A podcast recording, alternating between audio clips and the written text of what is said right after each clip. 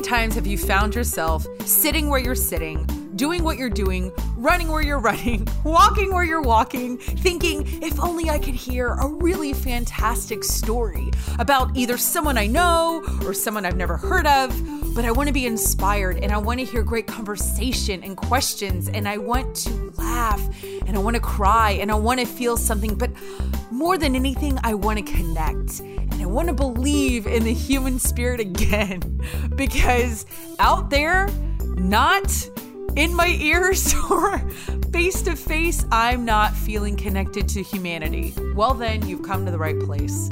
This is Talk to Me, and I am Liv Harrison, and I cannot wait to introduce you to my friends, to my family, to people I love, to people I barely know. Here's the deal I love people, and all I want is for you to love them back.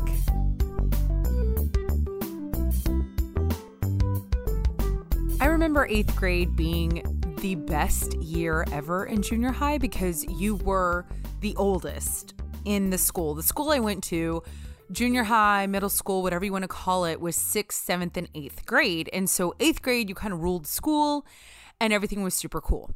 I was in eighth grade in Houston, and the school I went to was amazing. It's, it's like the best junior high I've ever like come across. One of the things that was a big part of eighth grade was the eighth grade dance. Only the eighth graders got to go, and I, I don't remember another dance happening at our junior high. Not that I can recall. This was it. This was the one and done junior high eighth grade dance. Big deal. Now, here's what's interesting my father is the shopper in the family, my dad. So if I ever needed anything, school clothes or anything fancy, my dad was the one that would take me shopping. Now, if it was a big deal, there's a place in Houston called the Galleria.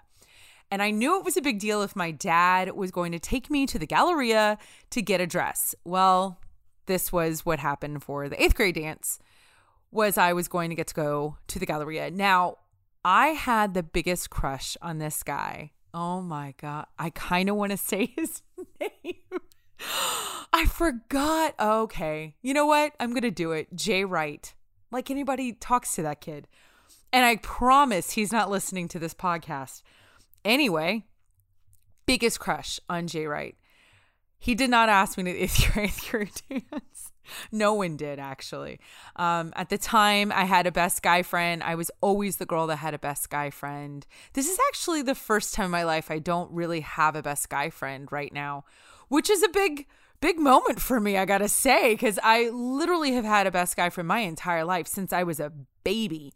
And I really wanted my best guy friend to ask me, but he didn't and then the guy I liked didn't. And so I had the decision that I know many girls have had to face, and guys, let's be fair, to go to the big dance alone or in a small group. I had a group of girlfriends that I went with, two, two girls actually. And we decided to make it into a thing. We decided to make it into a slumber party at my house after the eighth grade dance. And it was at this really fancy country club. I mean, fancy country club. For those of you in the Houston area, it was at Raveneaux. and oh my gosh, it was so beautiful. It was everything I wanted. The dress was amazing. My hair and makeup at the time looked amazing. If you saw it, which man, I should find pictures for all these stories, but it is like what was it 1989 1990 i mean my hair would tell you the date you would look at my hair and be like yes this was miami vice time or whatever was on to dallas you know dynasty anyway I did hair and makeup. My parents gave me a really beautiful necklace, I remember, and I got to wear it with my dress. And I have to say, I picked out a pretty classic dress. I mean, it wasn't crazy late 80s, early 90s, it was pretty okay, you know? I mean, you could maybe wear it today. but I do remember that at the end of the night, two things happened.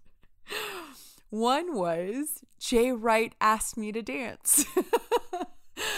Oh my gosh. Oh, jeez. I don't think I thought life could get better. Like, I feel like, well, that's it. Life. I mean, like, what more do you want than the boy that you like to ask you to dance? And wait, here's the kicker everyone gets to see you guys dancing. Huge, huge. That was a big moment. Oh my gosh, that was a big moment. And I remember the last song they played was Garth Brooks I've got friends in low places. and now I associate that song with like ending any major like dance event. And I feel like that's what we did like through high school, like homecoming, prom. I feel like every retreat, like we always ended with Garth Brooks and everybody putting their arms around each other. I'm sure everybody is sitting here going, Yeah, Liv, everyone ends with Garth Brooks. I've got friends in low places. All right, fine. For me, that was a big moment. But there is something about that first dance that you go to, whether or not you have a date or you don't. It was a moment for me. And what I love is hearing a different perspective about that from my guest, who the first time I even heard of her, she was on a stage. I had no idea who she was. And what's really beautiful, I had no idea what she was going to become to me in my life. She is a huge part of my life today, and I had no clue when I saw her up on that stage sharing what God put her on this planet to share, which is her heart. Ladies and gentlemen, please welcome Mary Lenaburg. Oh my goodness, Mary Lenaburg, who my friend Taylor says I mispronounced your last name, but you know what? I think No, you actually pronounced Did it I? right. Mary, Yeah. welcome. Thanks so much for having me, Liv. Listen, I've been wanting to have this conversation, and I've got to be honest, I've paced myself to get here. I feel like I feel like there are people you want to have conversations with, but there's timing. And you're a person of timing. This is something you and I have in common. This is Yeah. true. We have a lot in common, which people might not realize, or the people that know us do realize. Um, you're just a better version of everything I want to be when I grow up. So Oh, very untrue, my friend. Very untrue, but thank you for the flattery. I'll take it. I am I I have no issue with that. see, timing. Please adore me. timing. No. Oh, you're adorable. Okay, Tan's gonna yell at me for that noise. Anyway, how how are you doing? You look absolutely fantastic. I know you are in COVID like the rest of us, and I oh every show I decide do I talk about COVID or not, but I feel like it's gonna be here forever, so might as well name it. Like 2020 will be defined by a pandemic called COVID. Yes.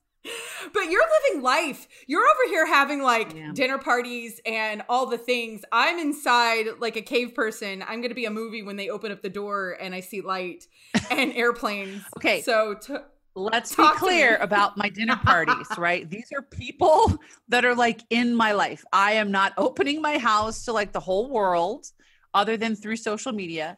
But no, we've um we made a decision once we got into stage 3 here in I live in Virginia and um I looked at Jerry and I'm like, okay, we're done. We're at stage 3. People can wear masks if we know where they've been. And most of my people uh, in my life are more germophobic than I am. So, you know, I need to make sure they're okay with my sort of messy, you know, lifestyle. And uh, because they might feel that we would give them COVID. So, you know, you're a super spreader. the other way around. if it start if the numbers start going up in Virginia, we know to go to the Lenaburg house because You know, it's my that's fault. where it's coming Yes. from. no, I love it. Well, here's what's great, and here's I have to be honest, Mary. I don't think I knew if I could handle your interview yet because my shtick, if we're allowed to say that word, I don't know what words we're allowed to say anymore in 2020. I feel like every word we say is I don't wrong. But my shtick is I don't interview the normal things that people are going to interview. And you're Mhm. difficult because, again, like myself, we are both known for being very vulnerable and real.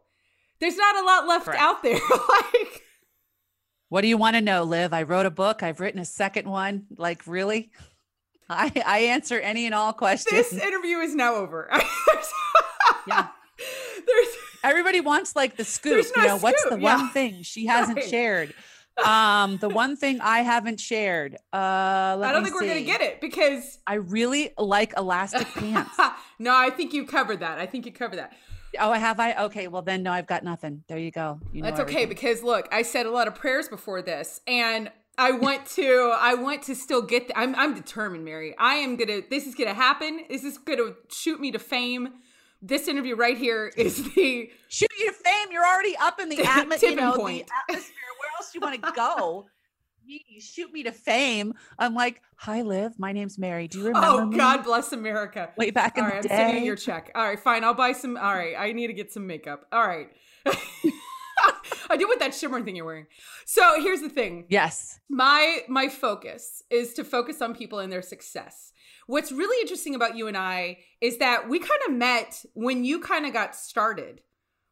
I mean, yes. you were you were kind of at the beginning is when I when my girlfriends pushed me in front of you and they were like, "Oh my gosh, our friend Liv is just like you." And I was like, "I want to punch you all in the throat." You know? It's one of my favorite stories. But that's kind of when you started and then you wrote a book and then you started you know, and then we just kind of developed. I'm like right behind you. I'm like just I'm just riding your little train you're not I'm behind on your anyone, caboose. It's okay, just fun. Go ahead and Let's, believe that about yourself. your no second worries. book is fantastic. Everything is going wonderful. But here's what I really want to know. Little mm-hmm. tiny Mary, let's go back, shall we? Do we have to? That's not really. Yeah, little girl Mary. Right, little tiny um, Mary. Mary was never tiny, tiny but oh, okay. Same. See, this is why we're soul sisters. One day we're going to live in a commune. So I'm not sure Jerry's ready for that, but okay. I am Jerry and Nathan might have something to say about that. Jerry. Oh, I love that man. Yeah, I do too. Um, okay, but you're you're little though, for real. You're young. You're young. You're which you're young now, but you're young without your your beautiful things that you put on your face, which I love. What did you want to do? Like, what was it that you were growing up and you were like, all right, listen, great, I'm the chubby girl. I got a great personality. I think this is where you and I are like samesies. What is it that you wanted to do? I wanted to be an astronaut. Ask me how that's going. well, you're in the atmosphere. You just don't have a uniform. That's all. Um, I wanted to be a mom. Really? I wanted to be a wife and a mother to a lot of kids. That's what I, I wanted from the time I can ever remember. I wanted to be a mom. you mom. wanted to be a mom. So yeah. That was it. I, I had no desire to be like my dad was an attorney. My mom was um, you know, she worked in in HR and later, you know, after there are eight kids in 10 years. So my mom was rather busy for the first, you know, 16 years of her marriage. And then she went back to work with my sister, who's the youngest, was in high school. And so she went into HR. So my mom always wanted to be out in the workplace. I I was like June Cleaver in my heart. Like, seriously, I wanted the pearls and I wanted the husband that was successful so I could go shopping whenever I wanted. I would have, you know, 4.7 children. Uh, we would be at the Catholic school. We would be at the, at the, uh, you know, club on Saturday while Jerry played golf. I mean, these are things that I had in my mind. Where did I get that idea? Because that is not how I grew up. I have no idea. I just, that's what I wanted. I wanted a family and a home. And then I met Jerry and we got married and we started on that path. And, you know, it all sort of imploded. Do you say that because, uh, you know, you, you're so open about your daughter, Courtney, and mm-hmm. you're so um, just very real about the grief and all the things around that. But a lot of the grief you talk about is after she passed and what life mm-hmm. is about before. But what about the grief that happened when she was diagnosed? Because that's a different grief. Is that it what is. this is? That part of your dream? Yeah, that's what what kind of set me got me off the path, okay? Was I didn't know how to grieve the expectations of the life I wanted right? We all go into, if God calls you to the vocation of marriage, if he calls you, gives you a spouse, we all go into it with wounds from our, our families of origin, with sins from our past that maybe we acknowledge, maybe we don't. We bring a whole plate full of delightfulness into that sacrament. And then as you're walking with this person, um, that you're supposed to love until death do you part, you really want them to be dead and apart, you know, because you're like done because they they haven't met the expectation you had in your mind of what you want them to be and who you want them to be. And so uh, Jerry and I came into our marriages both with addictions that we didn't recognize. And then we had a special needs child. And so this life of June Cleaver and the, and, you know, the size 10, five foot 10, size 10, hey, let's go to dinner every Friday night, date night kind of life. And my kids are perfect and well behaved and smart as a whip and all of those things turned into basically the Addams family nightmare. You know like everything in the house was breaking the people were breaking. Courtney my my daughter who i had waited my whole life to have a girl um, i grew up with six brothers. I was so happy. She would never get married. She would never date. She would never do any of these things. And and then i'm surrounded by all these women that their kids are doing all the things i wanted my kids to do and my kids weren't doing them and so i had to i just basically quit my life you know, I sat down in the middle of all of it and said, All right, God, I pretty much hate you and I'm not speaking to you right now. You suck and I'm out. How long did it take you to get to that place to hate God? Was that immediately? Like as oh soon gosh, as... like year one. I would say probably Courtney was about a year and a half old. Okay. And I was topping out at about 310 pounds. Okay. And you know, uh, that's right around the time within the next year is when I discovered Jerry's addiction to pornography, which was just like another hit to my self esteem and to our intimate life. And my addiction to food was right out there. Nobody wanted to talk about it. But, you know, when you make three pounds of brownies and you eat two of them before you tell anybody that you made the three pounds of brownies, you know, that's, that's a problem. problem. I share with people all the time that I think that I'm able to be so vulnerable and real because people who have lived, and I hope this isn't offensive to you, but I'll talk about myself. Mm-mm as a morbidly obese person. You know, my highest weight was yep. 458.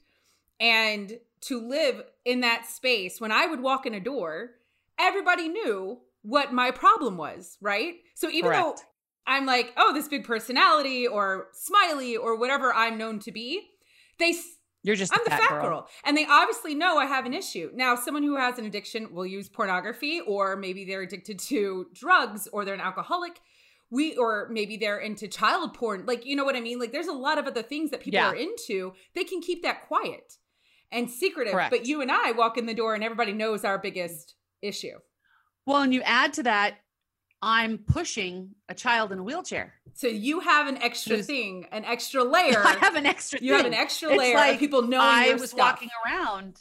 Yeah i'm five foot ten. I was 300 something pounds. And then i'm pushing a wheelchair. Wow. And then I have a son who's literally a certified genius who's so smart, he's stupid. That's what I call them. They wrap themselves around the tree. They have no common sense. God bless them all. And they will, you know, pioneer our country to where they need to be, but somebody needs to remind them to brush their teeth. And uh, you know, I've got this kid over here throwing a fit because you know, he he really struggled with all the emotions dealing with the sister who um, you know, couldn't talk to him, was not normal, was not what the world saw as a typical kid. And he didn't have anybody else. We made the decision not to have any other children before Courtney ever had her first seizure. And if there is one decision in my life that was made out of fear, that if I could go back to that moment and change, that would be really. It. Because oh yeah, because on the day Courtney died and we were burying her, I have a photograph of my son with his hands on his sister's casket. And the look on his face of such devastation and how alone he was, there was nobody else that understood what he was going through. No one, not his cousins, not his friends. He was totally and completely alone. And that was the decision his parents made for him 25 years earlier. I I hear that because I only have two kids. Again, something you and I have in common. Mm-hmm. And I come from a huge family. My mom is the oldest of 10. And my kids are seven and a half years apart. We don't have the special needs element to our story, mm-hmm. but I had to have a medical hysterectomy because of my medical issues and the guilt I have. Even though, you know what I mean? Because as the person, I don't know how you feel, and I would love to to talk about that. Like, how do you feel as being the one who has issues as the mother? You know, because as mm-hmm. mothers, mm-hmm. we're supposed to be the ones who are strong and who are there. I've been sick I've been the Courtney, quote unquote. Really, not the same, but medically, mm-hmm. I mean, the, the amount of money my family has had to spend on me is tremendous. My husband's a saint. it's difficult when you're the parent. And I, I know you don't have the Yeah. same things of that, but I know you have some elements of that. What is that like for you as the mom trying to keep it together?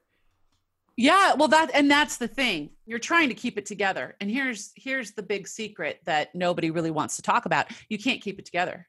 You're not meant to keep it together.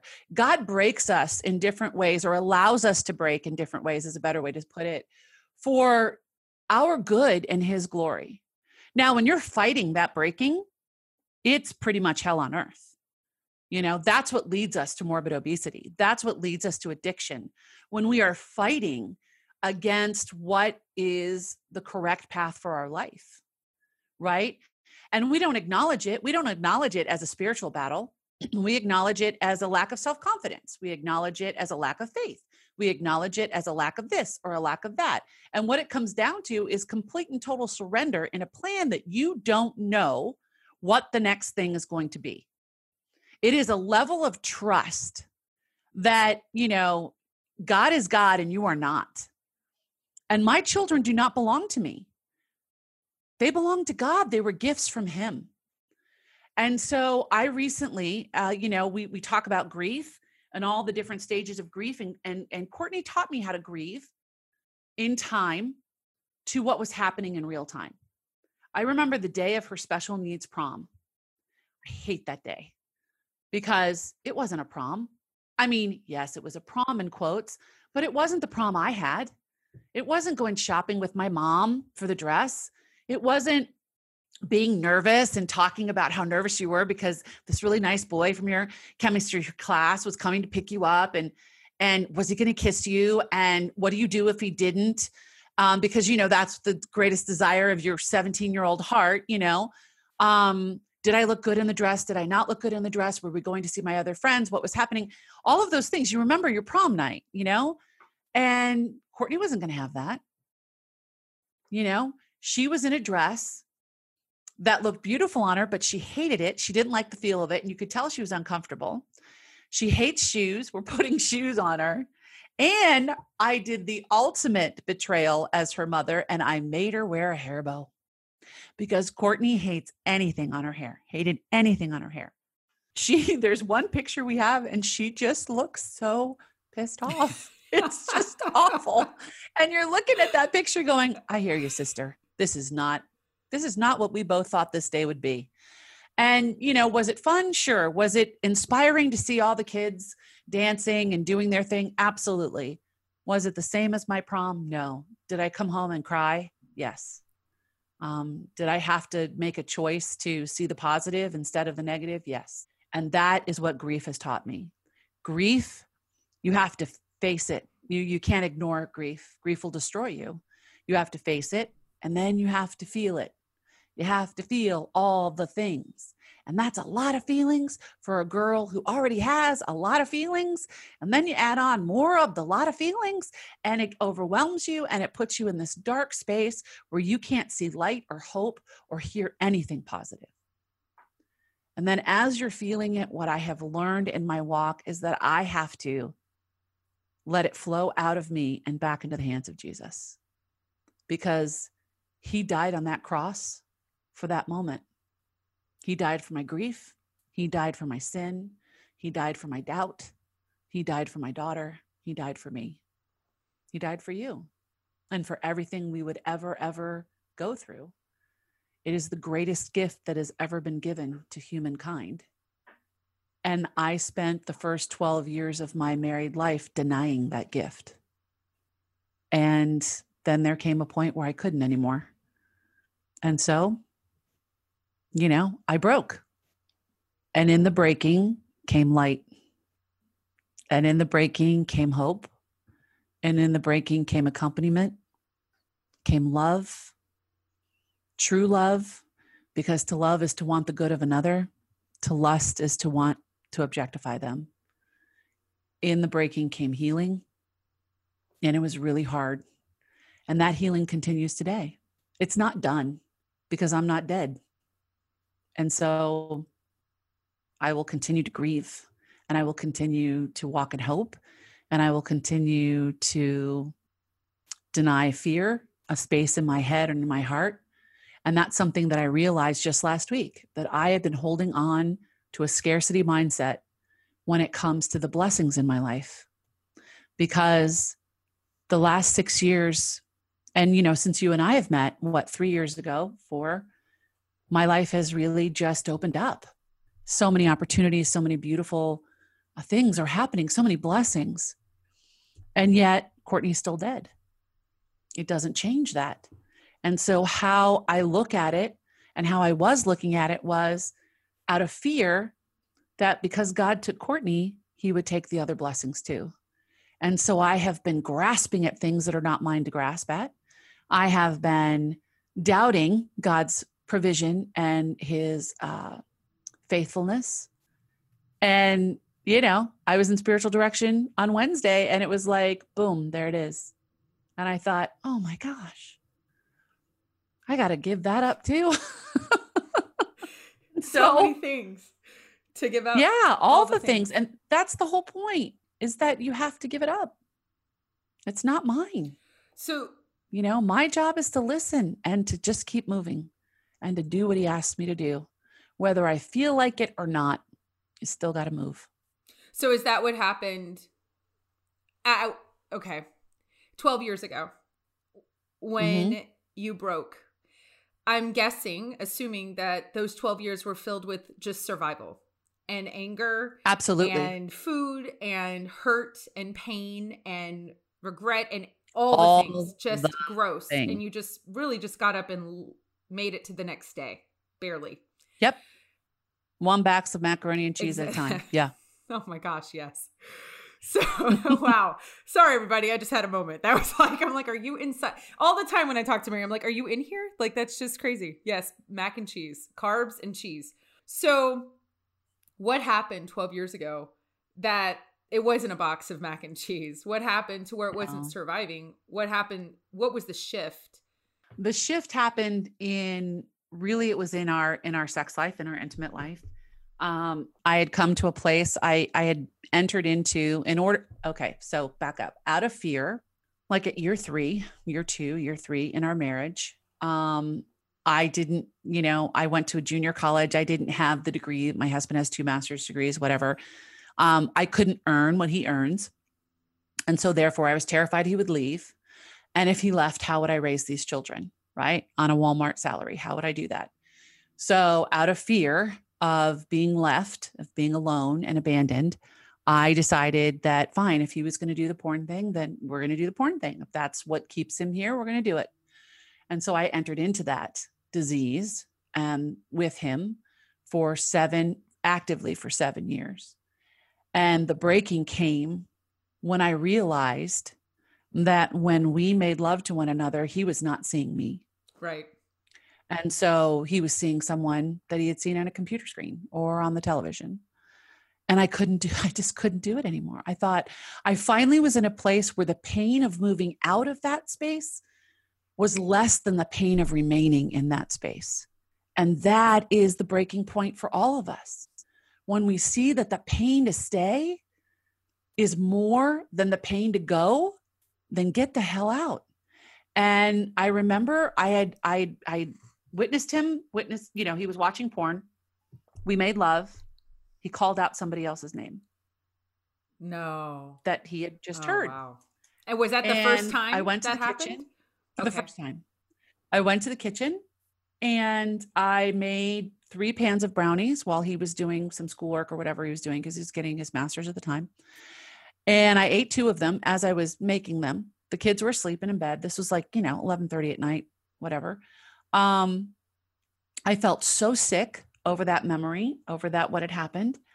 I was like heart sick, and then I got physically ill, but I couldn't throw up. And so I went into the bathroom and I had eaten two pounds of brownies and I felt so ill and I just wanted to throw up like every good bulimic out in the world. Like, please, Lord, just give me the gift of bulimia in this moment and let me be able to vomit. Okay. Like, that was my prayer. Seriously. And so I'm trying to gag to throw up the brownies. And Jerry comes into the bathroom and he's like, What are you doing? And I had had it. it was like, I'm trying to vomit you out of my life. You said that? I did. And I'm like, I'm done. I, I can't, Did you know what you did? And he didn't even realize. And if I, I sometimes I go back to that moment and I remember the look on his face. He was devastated. Like he didn't even know it. And he just looked at me and he goes, What? And I went through it all again. And I said, I need to vomit. I need to get this out. I ha- I'm, I am killing myself with food. I'm afraid to commit suicide because my children will have no one. I am killing myself slowly with everything I put in my mouth.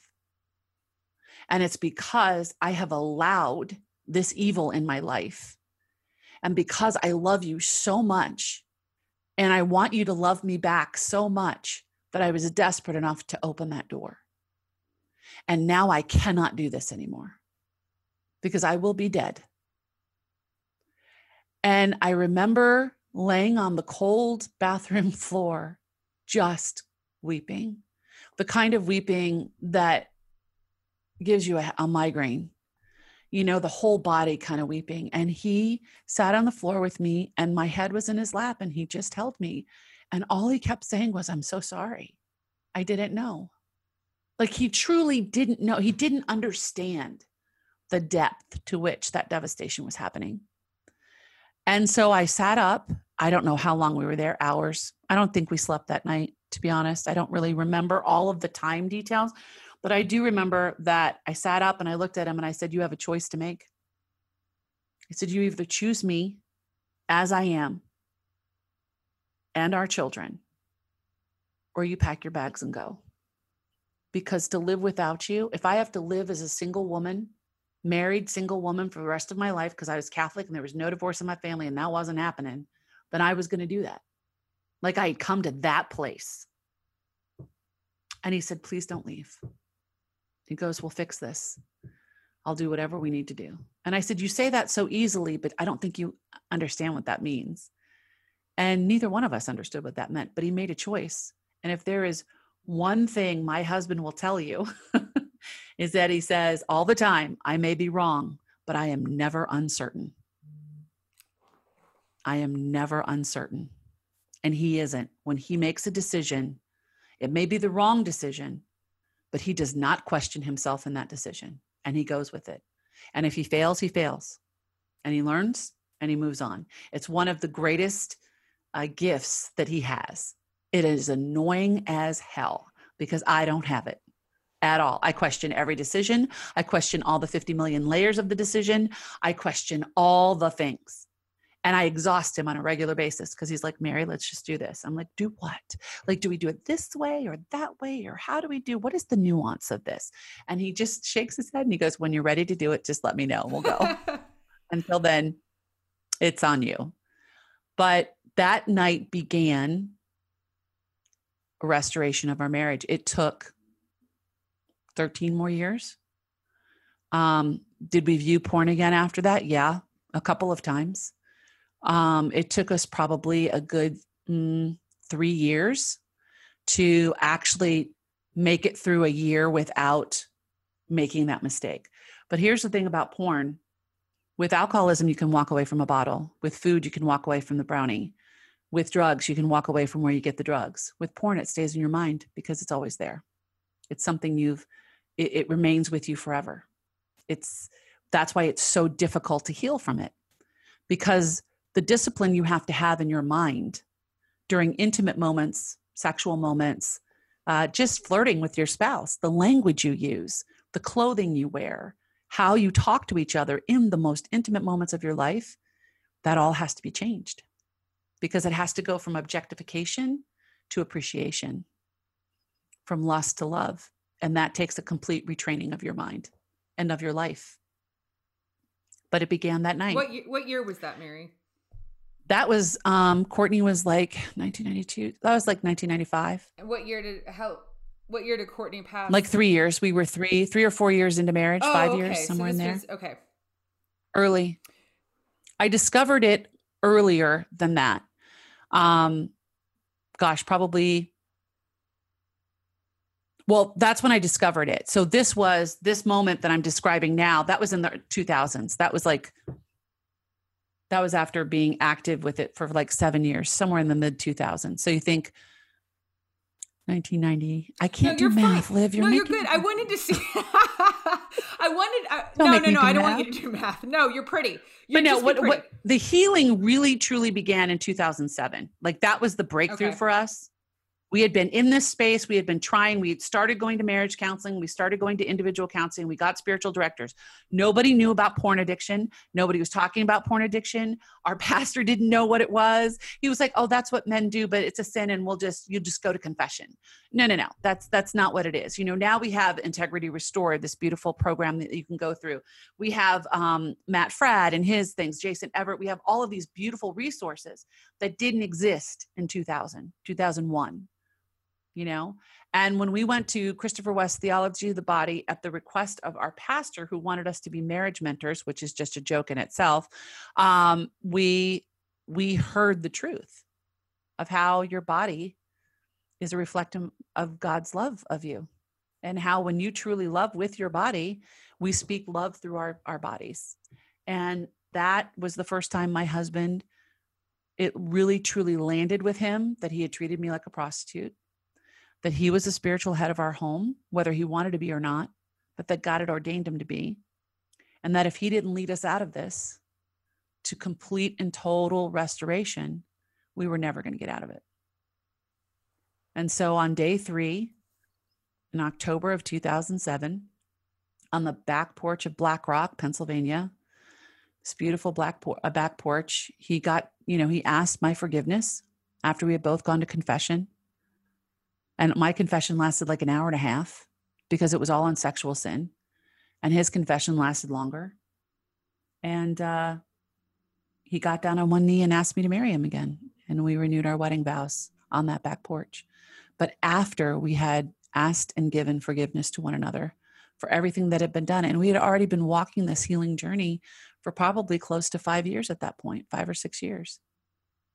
And then our complete healing happened two years ago when, for the first time, you know, that began this beautiful journey. But for the first time, my husband stepped into the spiritual headship of our home. And he did it while we were on retreat with a hundred teenagers in uh, out by the Chesapeake Bay in Maryland. And he spoke to the young men about the truth of addiction and how to be a man of God. And then he led with, You must be the spiritual leader of your home. And to listen to him give that talk that was an answer to prayer that I had started praying when I married him 30 years previous, 29 years previous. 29 years it took for that prayer to be completely and totally answered beautifully. And how he spoke so eloquently about being a man of God and how he had done it all wrong and how God was making it all right. These young men got to witness the miracle moment of healing. There is no shame anymore. Did we sin? Yes, we did. Were we living in mortal sin for decades? Yes, we were. Does God forgive, redeem, restore, and renew? Absolutely, every single day. Do we protect our marriage in a way that we have never done so before? Absolutely. Do I cherish him? Yes, I do. Do I love him with my very life? Is he worth the discipline and the sacrifice that it takes to remain in a positive headspace in a in a positive heart space and in in a state of grace? Absolutely. But it took decades to get there and a lot of people want it to be tomorrow. You know they they want instantaneous change and that's just not how god works. I mean he can work a miracle but it's not typical and you have to be willing to do the work and all the work involves one thing, and that's surrender. Speaking of surrender, this is the question that I ask all of my guests. And I think this is the perfect time for this question. So, what had to quiet down in your life, Mary, for you to hear God? Whether. Oh, what had to, what quiet, had to quiet down, down, for me to, to hear, hear God? I had to stop talking. Let's just start there you know, I had to stop talking.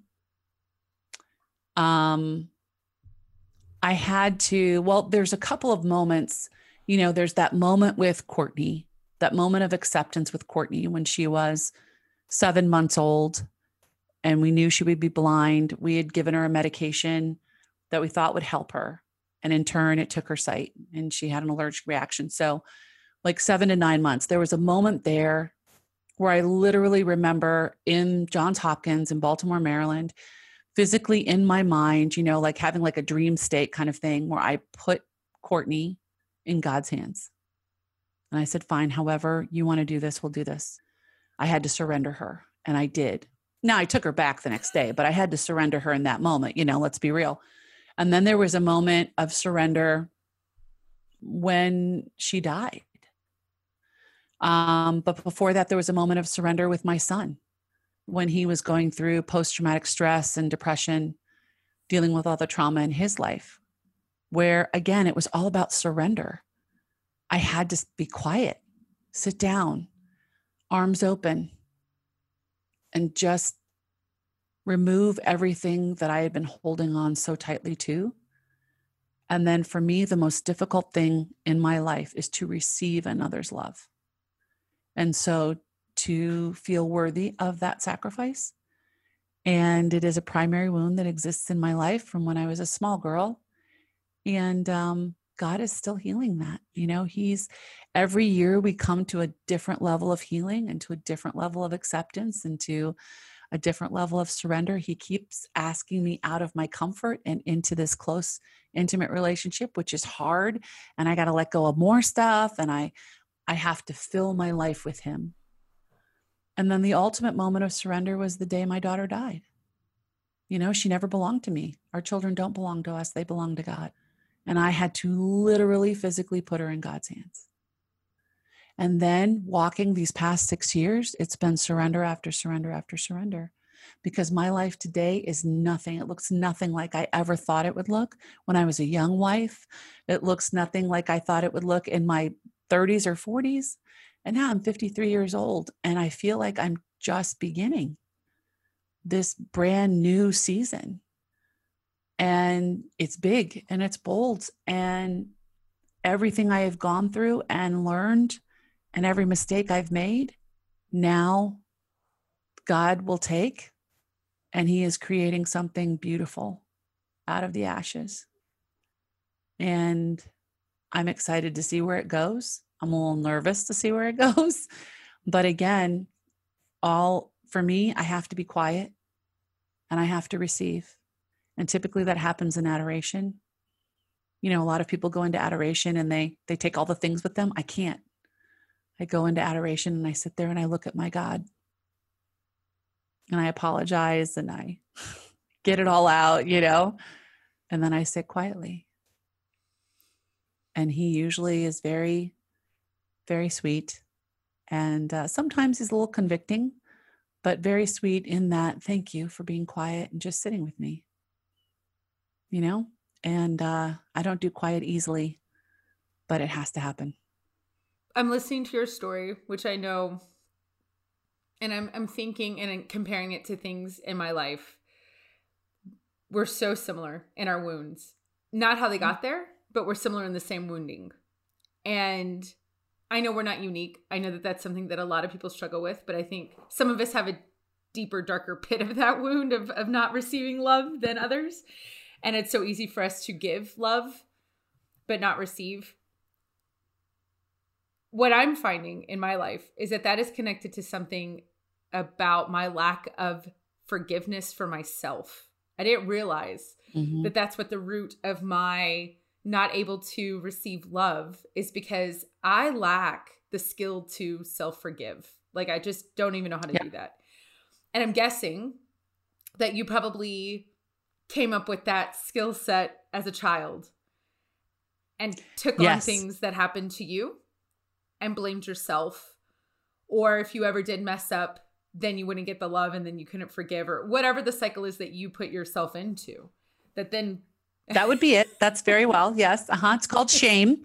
And I'm really good at holding on to all the shame and uh and the expectation of what others had of me and letting them down and all of it. Yes. yes. And so then that mm-hmm. went into, you know, fine then and then the self-medication, which was food. Mm-hmm.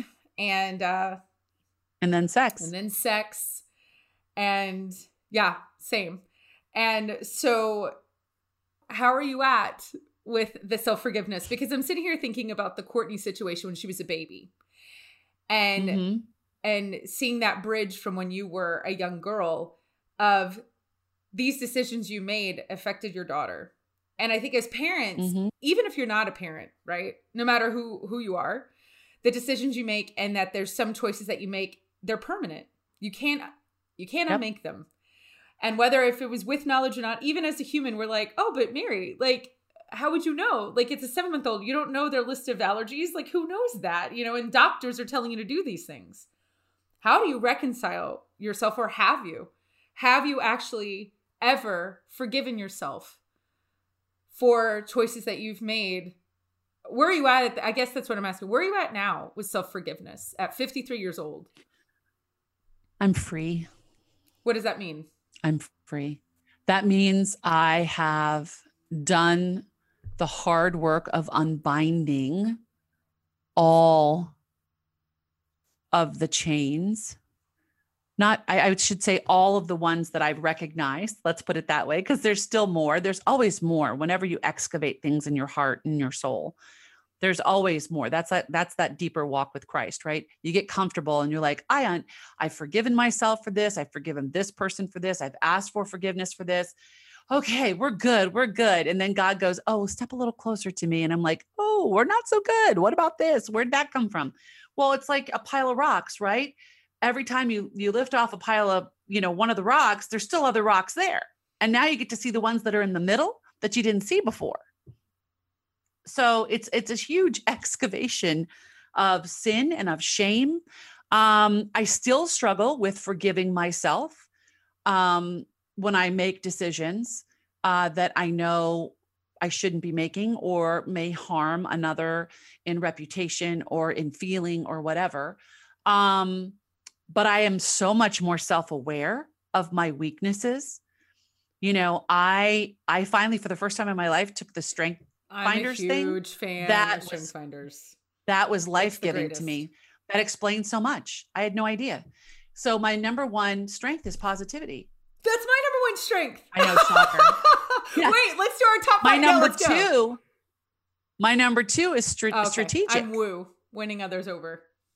That's my number three. What's your and my number four is um, relationship or something. And then I can't remember the other one, That's but so but three out of my five are all relationship builders. Okay, which is why you and I get yeah, along so shocking. well. Um, I know, shocking. Right? Um, but I didn't know what the negative side of those were. So the negative side, and my charisms are wisdom and mercy and hospitality. So wisdom, no, am I the smartest person in the room? No, but my life has led me to an understanding, and I am not afraid to tell you the truth.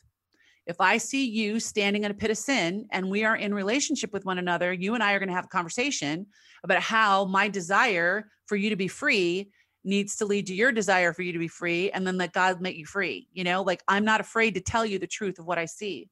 Mercy is I'm not afraid of your hard things. I have had women and prayed with women and over women who have sat there and they're in the middle of addiction themselves or they've had affairs or they're they're they're suicidal and they're afraid to tell anybody and i'm like i'm not afraid to hear this i am not afraid to pray with you i am not afraid to send you the name of a psychiatrist to help you i am not what do we need to do to help you. Those are all the good parts right? Positivity. I love with my life. I am a hopeful person. I'm a hell of a lot of fun to be with. And i see the positive of things.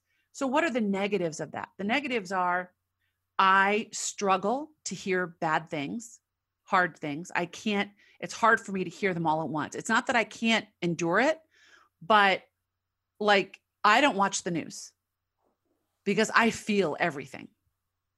And I see injustice and I see harm and I see sin. And I'm like, I can't fix that.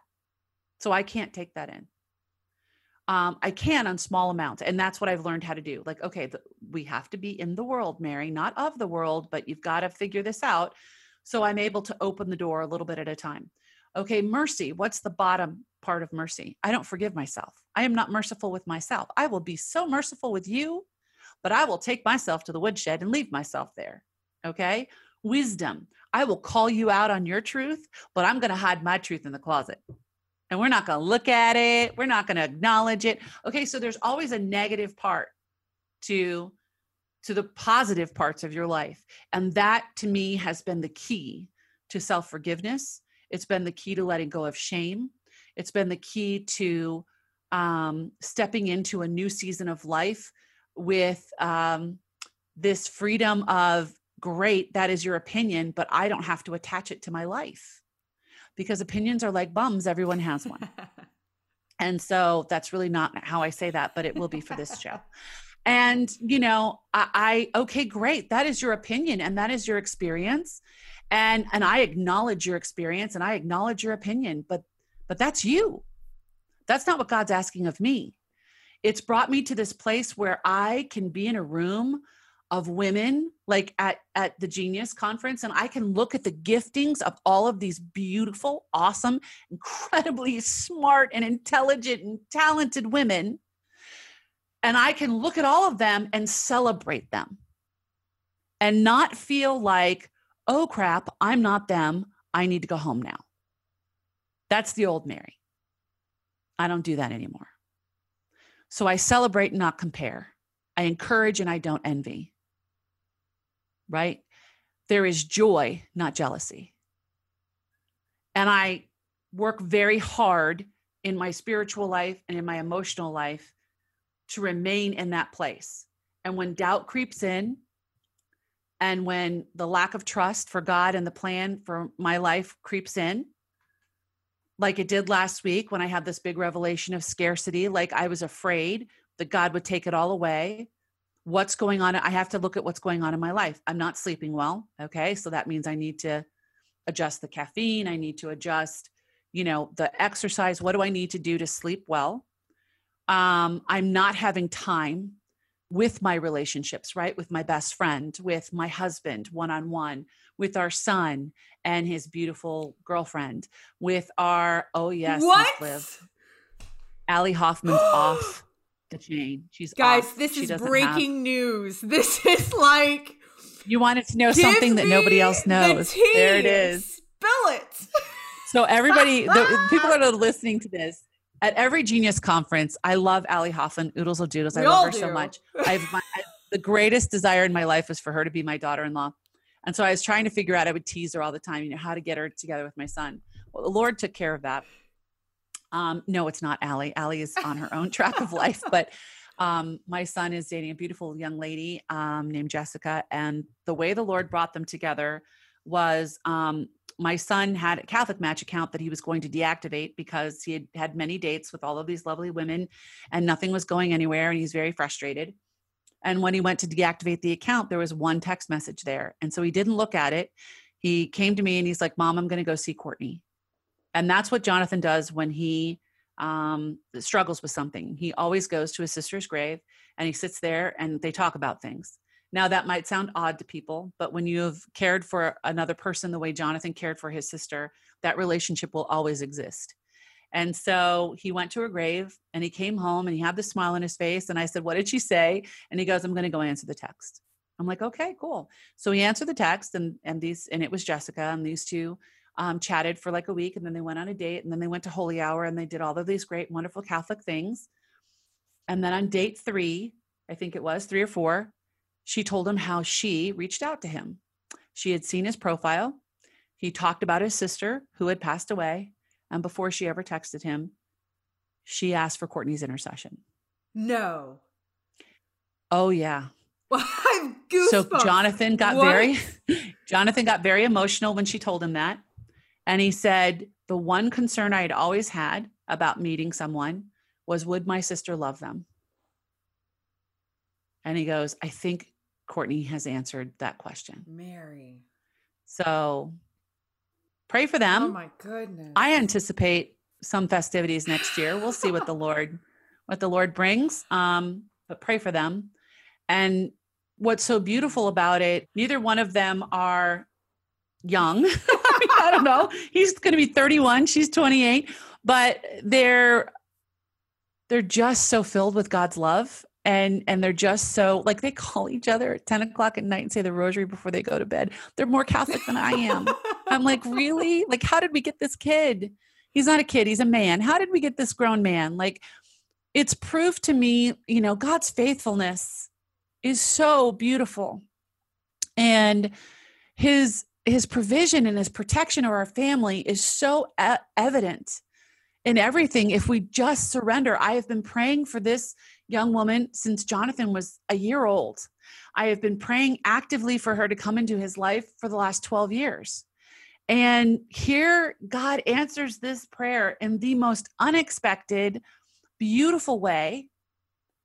And they meet broken person to broken person. And they're like, are all in. And they're like, okay, this is, you know, it's not perfect pray for him to get a better job with insurance. you know, it's not perfect. Yeah. the logistics of it yeah. all, right? And that's the thing. Now we're down to logistics. And and so logistics can be fixed, you know, that they can be improved with prayer and with perseverance and with fortitude and prudent uh, choices. So he's probably going to kill me that I shared that. But anyways, it's out there. It's fine. How long how long is this you know, going so, on?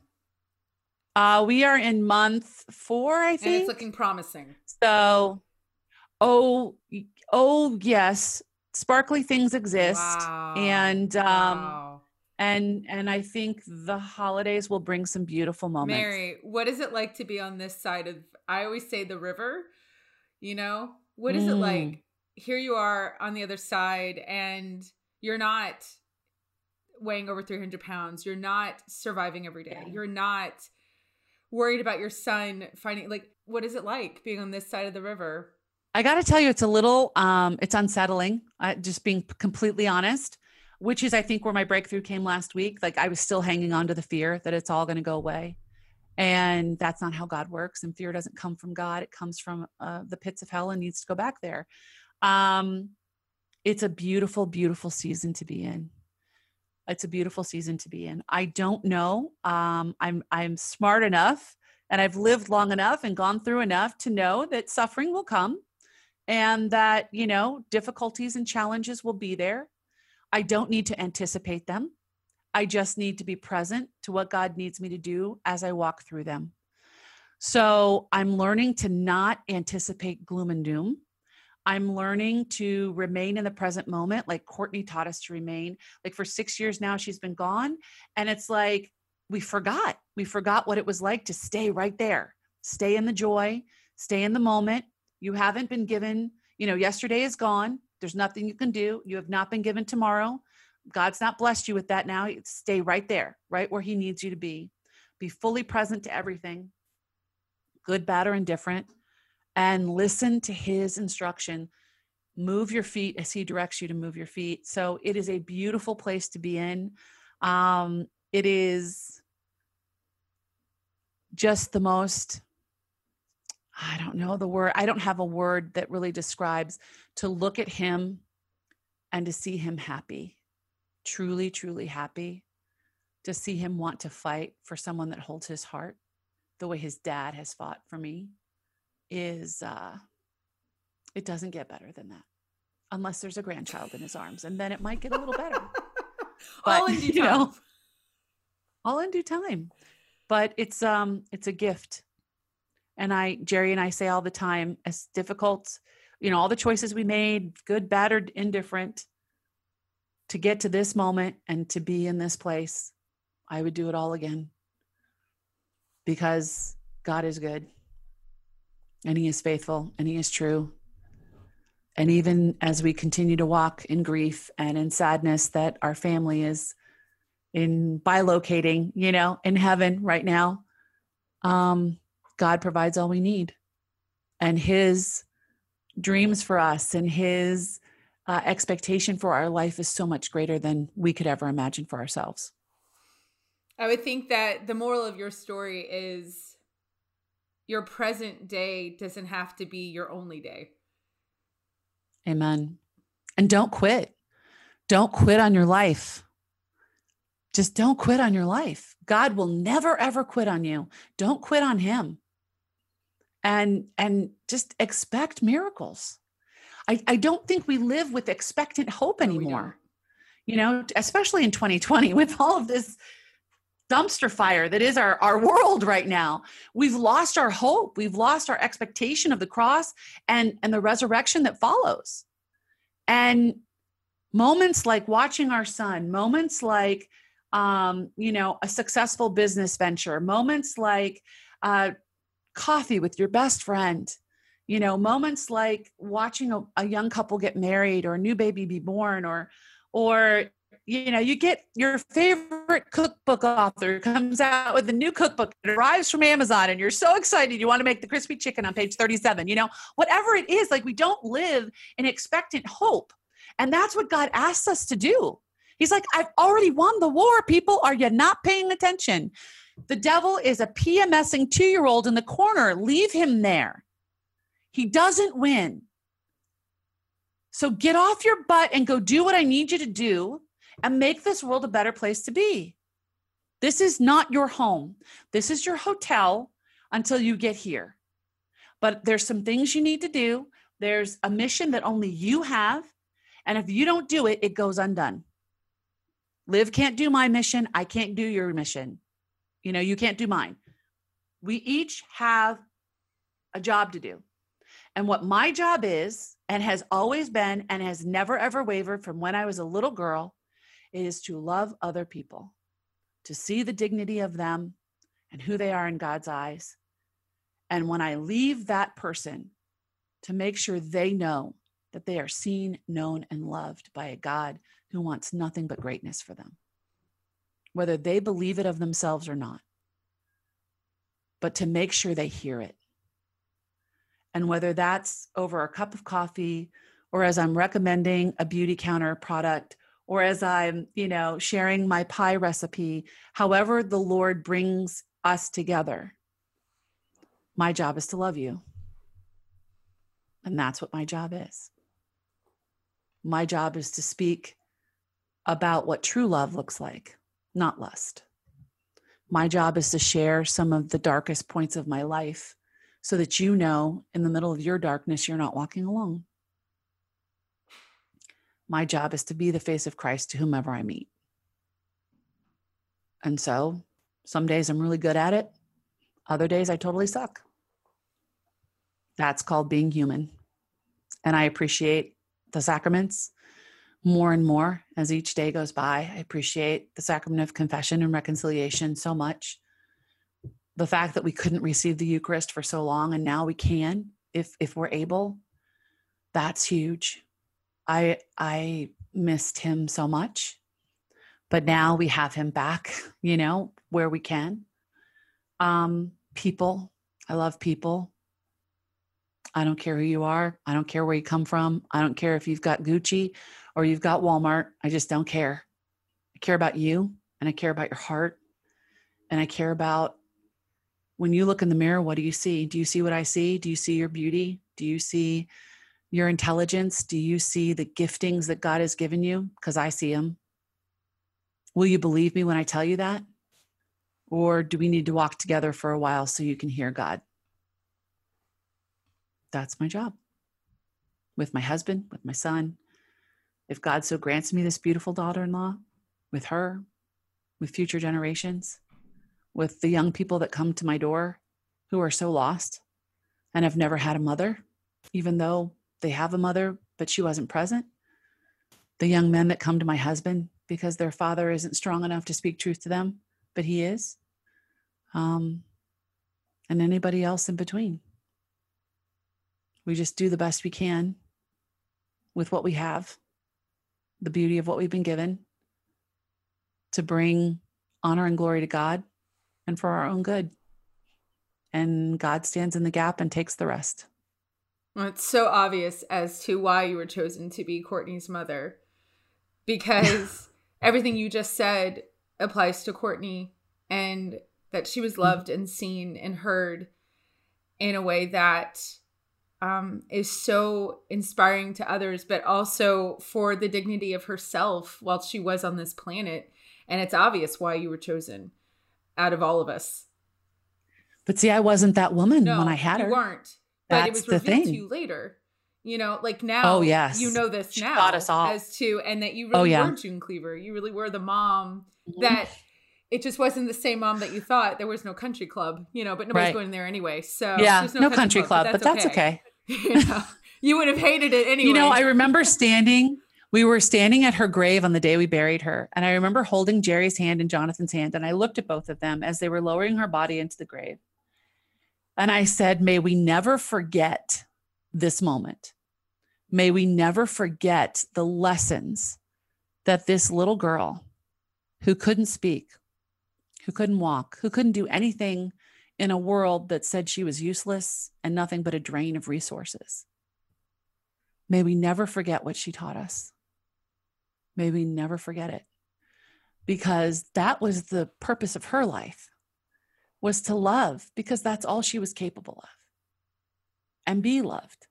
And to bring people without a word to their knees in intercession, which meant that if you'd never prayed in intercession, you were meeting God for the first time, all because a little girl was in the ICU and you felt bad for her there are people that are a part of our church and that received the Lord because my daughter lived.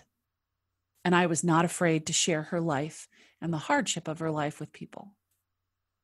So when I wrote my first book, Be Brave in the Scared, I wasn't joking because that's what she taught us to be be brave in the scared.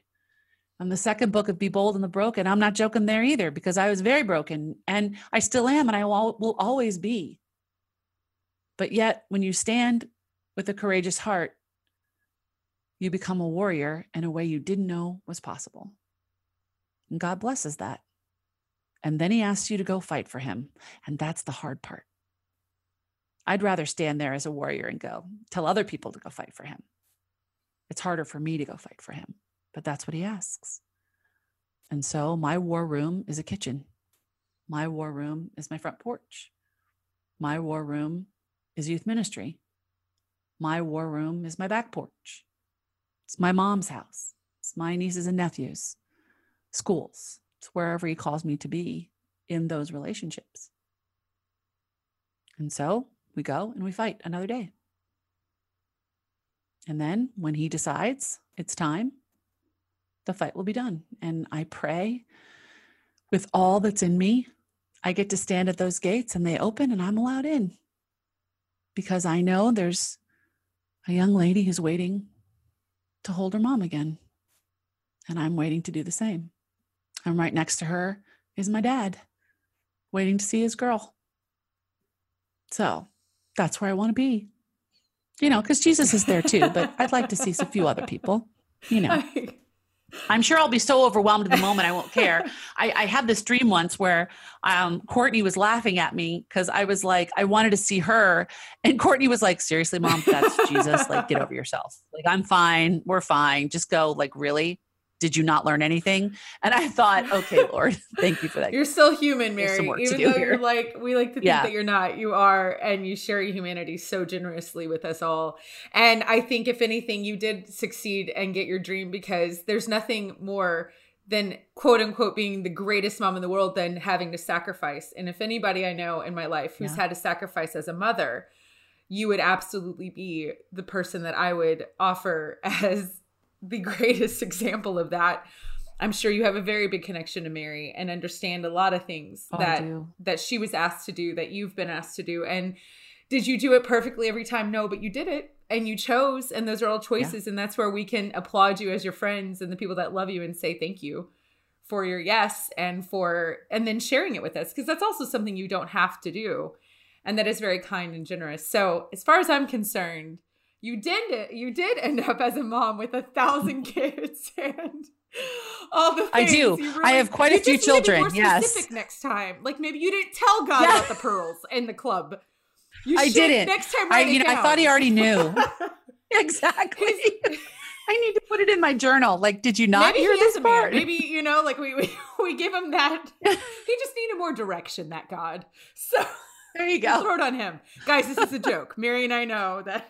God, We're, we're, joking. yeah, we're joking. we're good. Mary, this has been, of course, obviously fantastic and phenomenal, and I don't ever want it to end, but I think people probably are like, okay, guys. Uh, which is typical of you and I.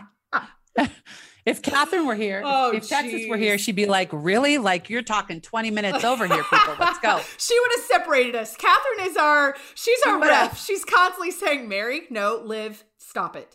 So I always need her Yes. everywhere I go. She's gonna be my my bouncer. Um, that's Kathryn Whitaker that we're talking about. Okay, so friend, where can people find you if by shockingly they don't know? Where can they find you? And I'll put in the show notes for the three people who Um, you haven't can, heard of you. you. know, I speak all over the world. So marylenaburg.com is where you can ask that. I'm on Instagram. That's where I, I love to be. Um, social media wise, love it there. Um, you know, you just look up my name. I'm on Facebook, not not as often as Instagram, but yeah, just uh, you can email me. I answer my own direct messages, my own email. I am a real person. We very will put it. We will put it all in I am a real person. Very that's right. Very pre- very Yes. present in my ministry. so there is a no new one coming team. out soon. There's just there's just. Mary. Yeah, the new the new book, Be Bold in the Broken, comes out March 2021. Fantastic. Praise God for that, and I hope that that's going to be the beginning of the world coming out. It will be March 2021. I pray that we are starting at least, or I don't know, emerging into Yeah, real world again. so. Mary, I love you to pieces. I love you. I can't too, thank sister. you enough. And uh, hey, everybody, Team Jonathan, JJ, Jonathan and That's Jessica. right. Pray. So here's the prayer. You just got to pray that a job within medical insurance is Got it. better than what he has. That's all. We'll be That's all we specific this time. Yes, very specific. I've been very specific. Tell if he God. didn't hear the pearls, he's gonna hear this one. Forget the pearls. Where were the pearls, God? We just want medical insurance. Yeah, Over the pearls. Let's Okay. All right, friend. Yep. Love you to death. Thank you so much. Blessings, Liv. Thanks for having me. Love you. Thank you so much for tuning in to Talk to Me with Liv Harrison. I have had a complete blast meeting up with these people through the airwaves, bringing stories to life, and getting into spaces that I didn't even know exist. And I couldn't do it without you. So truly, thank you for listening. I really appreciate everyone who has subscribed. And if you haven't, I would love to invite you now because I don't want you to miss one of these stories. Please continue to share with your friends and family. That helps me more than you can understand on your social media, through email, text a friend. And if you could leave a review, I would really love it. That would be fantastic, especially if it's five stars. You guys, I am bringing more content to you. I want you to stay tuned. But remember, you are extraordinary.